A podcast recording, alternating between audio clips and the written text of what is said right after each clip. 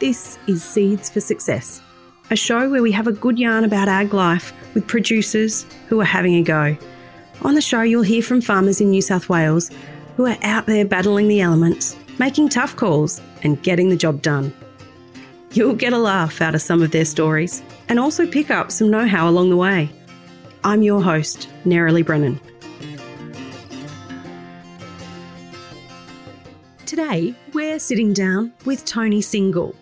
Tony is a fourth generation farmer who works alongside his father to manage the family property Narratagar, located southeast of Coonamble.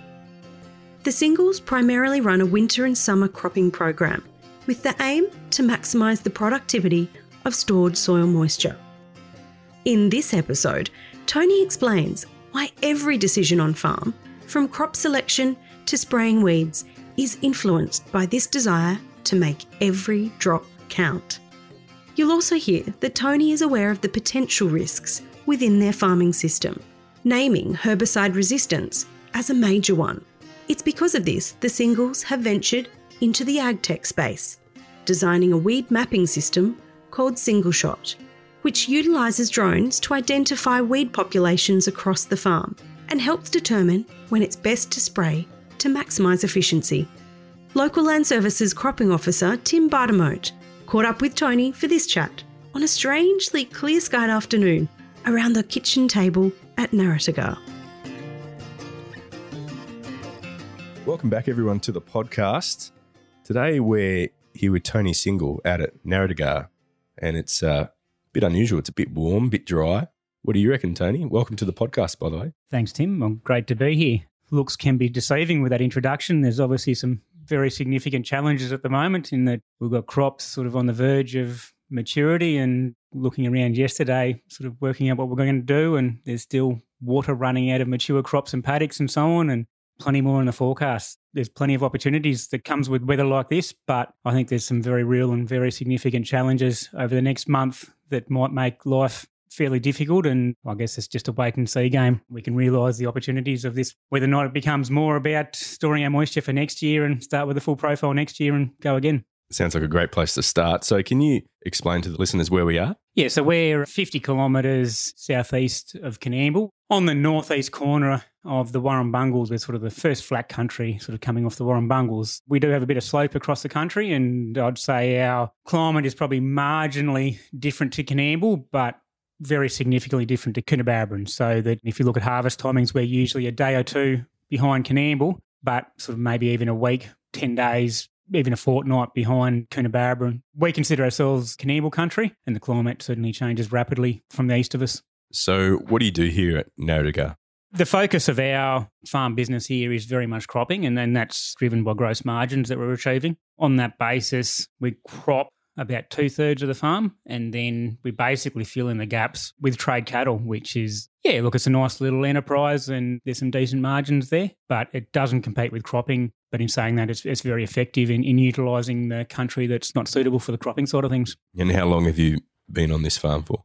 So personally, I've been back here close to 11 years now after starting my career as a trials agronomist, which was a great little job actually. I'm fourth generation back on this farm now. I started with a great aunt back in the 20s through to my grandfather, dad, and now recently myself.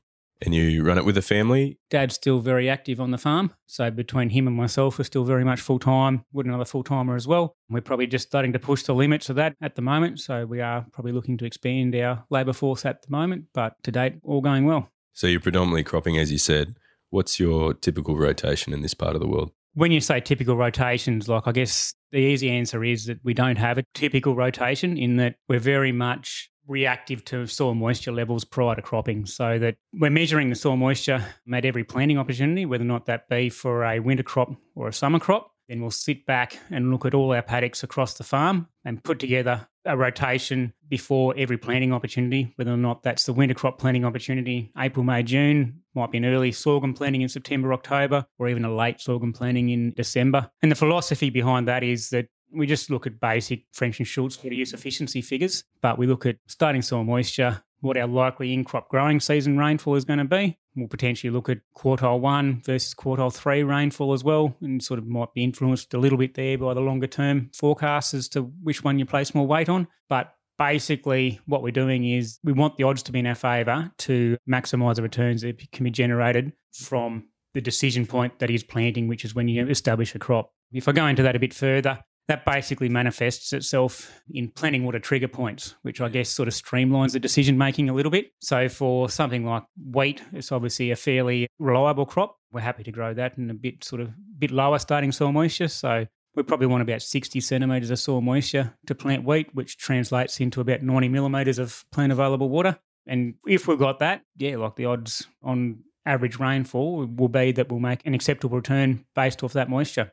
Whereas if that moisture is not there, rule of thumb will probably say that yeah, the odds aren't in our favour to make an acceptable return based on that moisture, bearing in mind that the input costs for the crop aren't that significant compared to the lost opportunity of not making money out of moisture available in the system. So it's all about maximising return per millimetre of rain. And in a way, could you say it's managing risk in this part of the world? You're like, you're not going to put that expense down initially because there's a lot of upfront costs if you don't see the likelihood of getting a return based off the probability of how much water you're starting with, kind of thing. It's absolutely managing risk. Clock. That's exactly what it is. But it's not about establishing those upfront costs. It is obviously cropping is getting more and more expensive, and obviously the margins are changing a little bit. But the bigger factor is it's all about moisture. So the really big cost of making a bad decision is not turning moisture into money basically. So if we've got a full profile, we want to be choosing a crop that's going to generate a decent return accordingly off that. Or if we don't have a lot of soil moisture, we get in crop, relatively average in crop rainfall, we don't get much of a yield,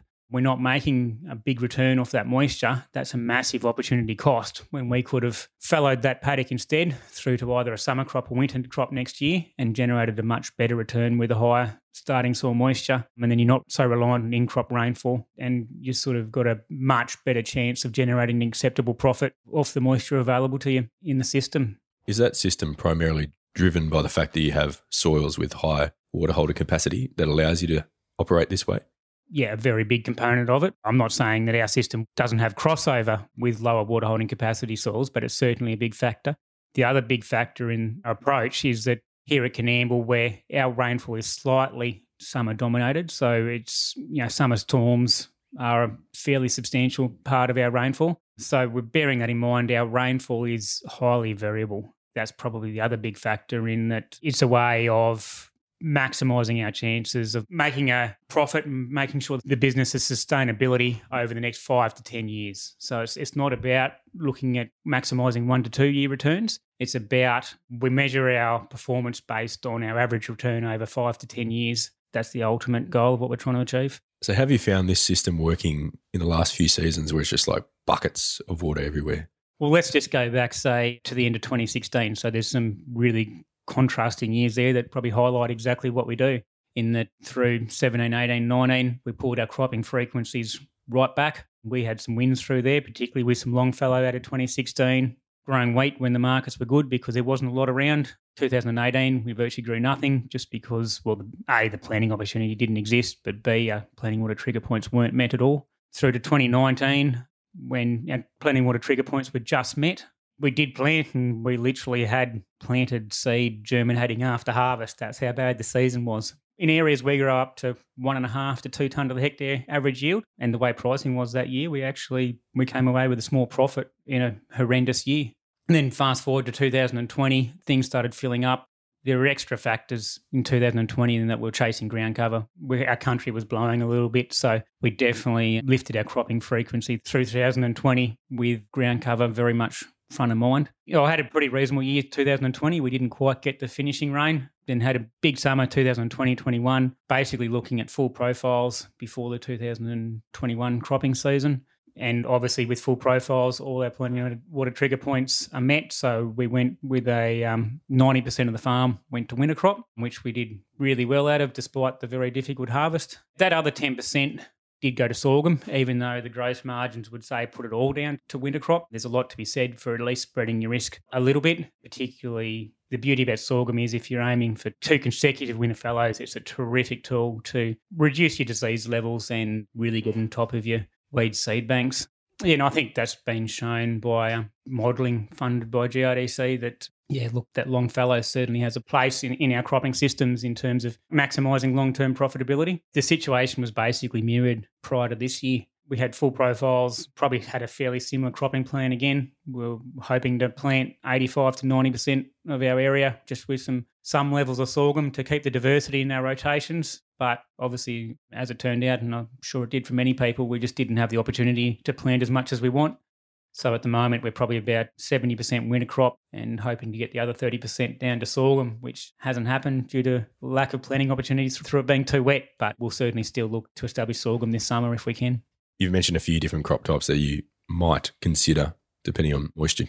So sorghum, wheat, what other ones would you include in potentially? The mainstays of that cropping rotation is a sorghum and wheat. Obviously, wheat is highly reliable crop for our area, great reliability of returns for the moisture you've got available to your system. And sorghum is key. Our areas have come back just because of the way the rainfall's worked out the past few years, but it's still a critical part of our rotation in that it, it gives us this option to grow two crops in three years. So you're growing two crops, both on long fallow, clean up your weed and disease, and get a really reliable return to manage your risk at the same time. So they're the I can I'd say they're the pillar crops. And then obviously we've got our pulses, which are key for the nitrogen side of things. And up until the last couple of years, chickpeas have delivered some very good returns, but that's obviously changed now. Chickpeas have been a big part of our rotations, even though we don't have any in, any in this year. And as a result of the poor returns from chickpeas, we've, we've gone to a few faba beans this year, which we do grow from time to time if the opportunity presents. And look, they're, they're looking great at the moment, but it's going to be a matter of getting them off. Oil seeds, so canola is another big one for us as well. We consider canola to be more of an opportunity crop here. I won't grow canola unless we've got a pretty solid profile, so I'm probably talking about a, at least 90 centimetres, but more like a metre wet profile. So, sort of calculating out to about 135 to 150 millimetres of plant available water before I'd say that I'm happy to grow canola and the odds are enough in my favour to make a decent return. So, that, that probably sums up the main crops we'll go to. No, it's a good point to mention. Like canola is not for the faint of heart, really. Yeah, the go hard or go home kind of thing. Yeah, the further north you go, canola gets just that little bit trickier in terms of making a reliable return out of it. So we can have some cracking crops, but I guess my perception is that it's potentially also more susceptible to failures. So that's the last thing we want to do. Like we don't want to invest all this time and money in getting a good soil profile and then not convert that into money through a failed canola crop. So we're always a little bit wary of canola, but in saying that, well, genetics and agronomy has improved very significantly over the last five to 10 years. Yeah, sort of slowly getting a bit more confidence with the crop. Had an exceptional year with canola last year and, and it's looking good again this year. And we'll, we'll certainly look to go again next year on the face of, look, it'd be highly unlikely we don't have full profiles again leading into next year. In case anyone was interested in trialing this system on their own place. What's your method of measuring soil water? I guess across a paddock, across soil types, is highly variable. So we don't get too technical about it. Keep it very simple. The actual full on numbers probably not that important. It's just about getting enough information to be able to manage risk.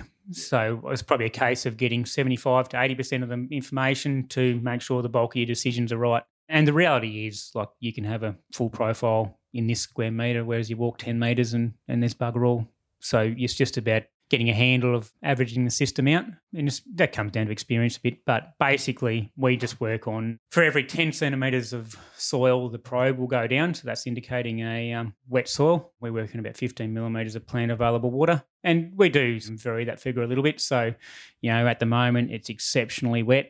You only got to lean on the probe and it'll it'll disappear. So we're probably getting up towards 16, 17 millimetres per 10 centimetres of wet soil. Whereas if you're talking about a dry year going around in March and you've got to work pretty hard to get the soil moisture probe down to 60 centimetres, you might sort of work on 13 to 14 millimetres of available water per 10 centimetres. Mm, so the old reliable bush probe.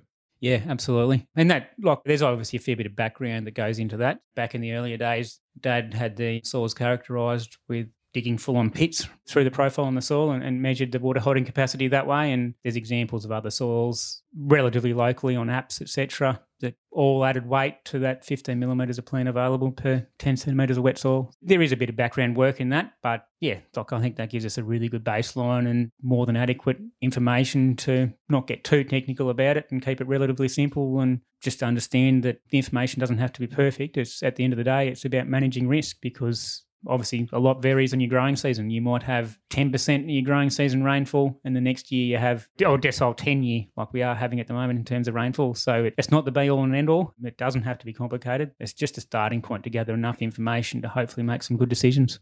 That's great. Well, thinking more a bit about risk, one of the risks, obviously, with a cropping program, predominantly cropping program, is herbicide resistance. How have you found that here?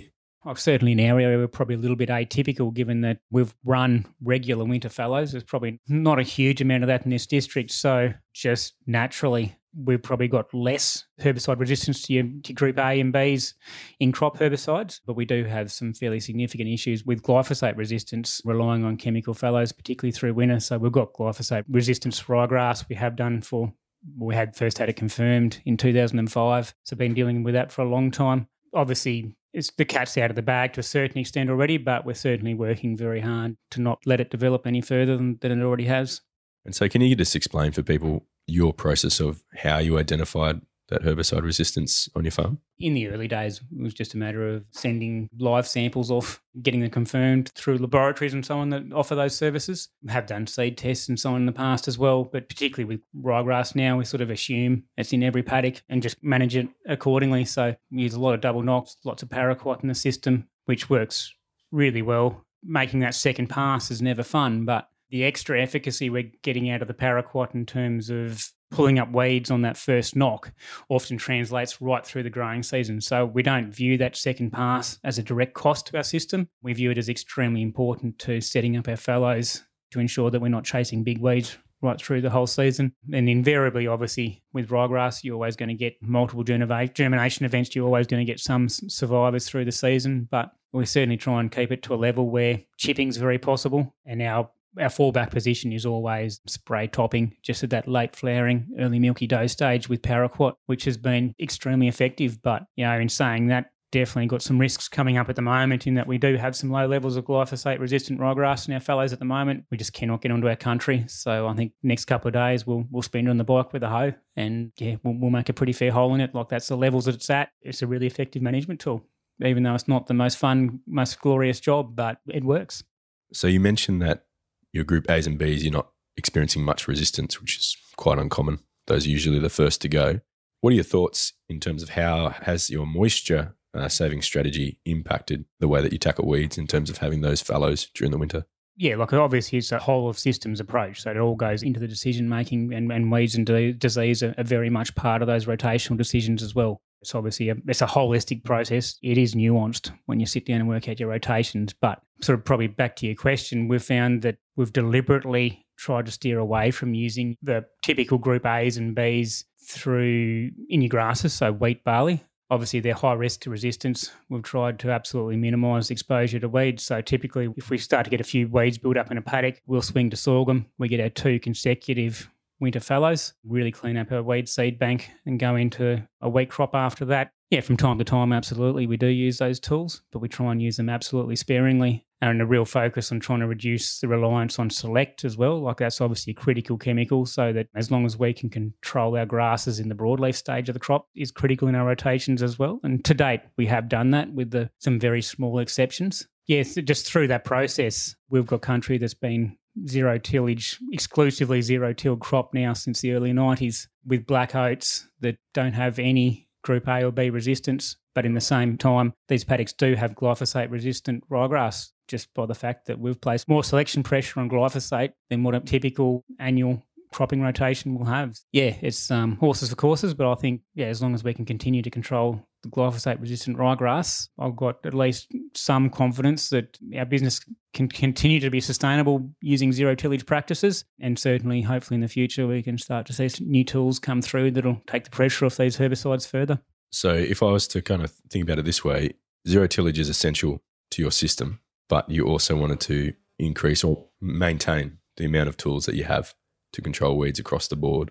You've decisively chosen to focus, put a bit more reliance on glyphosate in your system so that you can maintain those other tools when necessary. Yeah, absolutely. I think like consider pretty much complete zero till to be an absolute necessity to maintain the sustainability and profitability of our business, both in terms of long term soil health, maximising the levels of moisture that we're retaining over the longer term. And obviously, ground cover is absolute king in terms of getting decent fallow efficiencies in, in longer fallows. Like there's no no point in running long fallows if you you got sodic soils that are got poor soil structure and sealed over, and you're just not getting that water in the ground because you just you're not going to get ahead. So Tony, you mentioned new technologies that you've got your eye on. Now I know that the single family is heavily involved in in new tech with the company Single Shot. Can you explain to our listeners what that involves? What is Single Shot? Yeah, so if I go back to the beginning, I guess on this farm, we went down the lines of looking at cameras mounted on the boom, so optical reflectance technology. And I just always struggled with the return on the costs you'd have to outlay and the inconsistency of weed detection. The technology just wasn't. I really want to move towards 100% weed control before seed set and fallow as much as possible. And the existing technology wasn't going to marry up with that philosophy. Yeah, look, I guess we went searching for our own solution so my brother Ben, along with my father John, basically sat down and said, "Yeah, look, I think we can do something here." So many years later, the solution is is a sensor that can be mounted to a drone. You fly the paddock as a separate process at very high coverage speeds. You go away, process that data, and come up with a shapefile that's suitable to be downloaded into any compatible GPS section controller. So we're generating weed maps to facilitate spot spraying where the key focus is absolutely on consistent weed detection so that we can very consistently pick up weeds down to the size of the palm in your hand and we can walk out to a paddock, fly it, and know that any weeds above the size of a palm of a hand are, are, going to be picked up. And that's really critical in terms of decision making and the sustainability of our business in terms of knowing that those weeds are going to be controlled and we don't have weeds setting seed in our fallows unnecessarily. Yeah, so that's really exciting. Basically, um, starting up an ag tech company. How does that impact your cropping program? The key for me is detaching the weed detection process from the actual spraying operation, and that gives us a whole heap of options. So, first of all, we know what percentage of the paddock we're going to spray before we start. So, we can select what herbicide mixtures we're going to use. We can control our costs that way so that if I'm only going to spray 5% of my paddock, I've got the option of using something like a glufosinate, which is a completely novel mode of action for this farm here very effective, but obviously extremely expensive. But knowing that I'm only going to spray 5% of my paddock, that makes it possible to use. The other side of that is that you might not think you got that many weeds in your paddock. You go out and fly your paddock, and all of a sudden, weeds are covering 50% of your paddock that you just didn't realize. And it's, it's amazing how often that happens. And again, that's really critical information that can go into your decision making in terms of how you move forward and control those weeds.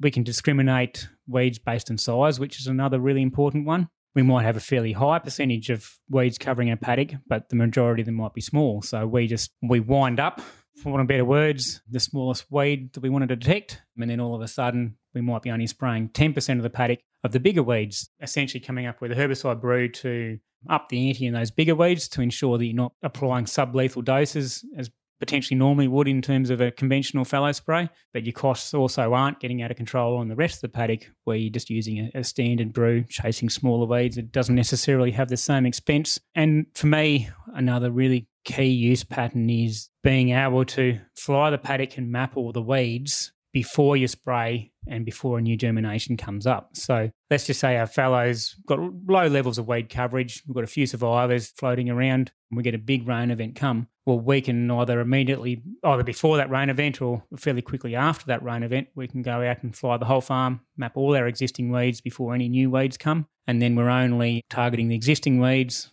where we up put some fairly serious rates out, obviously on those existing weeds to ensure we control them. And the blanket spray is only only targeting your germination. So the net result is that typically you're going to reduce your rates in your blanket, get, and still get a really effective job. Do a really good job in your existing weeds. So the net result is that you've got a lower cost operation that's ultimately going to be more effective and lower risk in terms of adding to your resistance portfolio moving forward. So does that mean you're doing potentially more passes or like you're doing more passes, but you're reducing costs drastically through going through herbicides as quickly? Typically, we're aiming, I think ultimately in the longer term, there are going to be marginally more passes than what we would do in a conventional system. But typically, what we're trying to do is spot spray and blanket simultaneously with a deliberate strategy that we do we want to minimize the number of extra passes because every time you go over a paddock it has a cost and those costs are obviously going up significantly. Look obviously costs of machinery or cost of everything has blown out in the last 12 months and I haven't haven't updated our numbers for a while but look spraying our own with our own gear and the setup we've got in this farm, we're sort of looking at about five dollars a hectare just to run the machinery over the paddock. So everything has a cost. It's about trying to leverage the resources we've got and what we do to be the most cost effective manner. And we don't want to be in a situation where we're just constantly spraying all summer, just constantly picking up weeds that are germinating. So that's the real benefit of the system I see is that yeah, by separating the detection process from the actual spraying, it gives you that option to do more and be more effective with a single pass. Well, thanks very much for your time, Tony. It was really interesting to hear how you run your farm out here, and hopefully, have a really good harvest and can celebrate soon the crops coming off. Much appreciated. Enjoyed the chat. Thanks, Tim. Thanks for listening. This podcast was brought to you by Central West Local Land Services. Local Land Services delivers advice and support to farmers, landholders, and the community across New South Wales. To learn more, you can find us online by searching for Central West Local Land Services. If you'd like more information about the topics we discussed today, as well as links to relevant articles, fact sheets, events, and other helpful resources, we've added those into the show notes for this episode. You can find them by tapping or swiping over the cover art in your podcast player now. Hey, and while you're there, please leave us a five star review. It really helps other farmers find the show. I'm your host, Nerily Brennan, and I'll chat to you next time.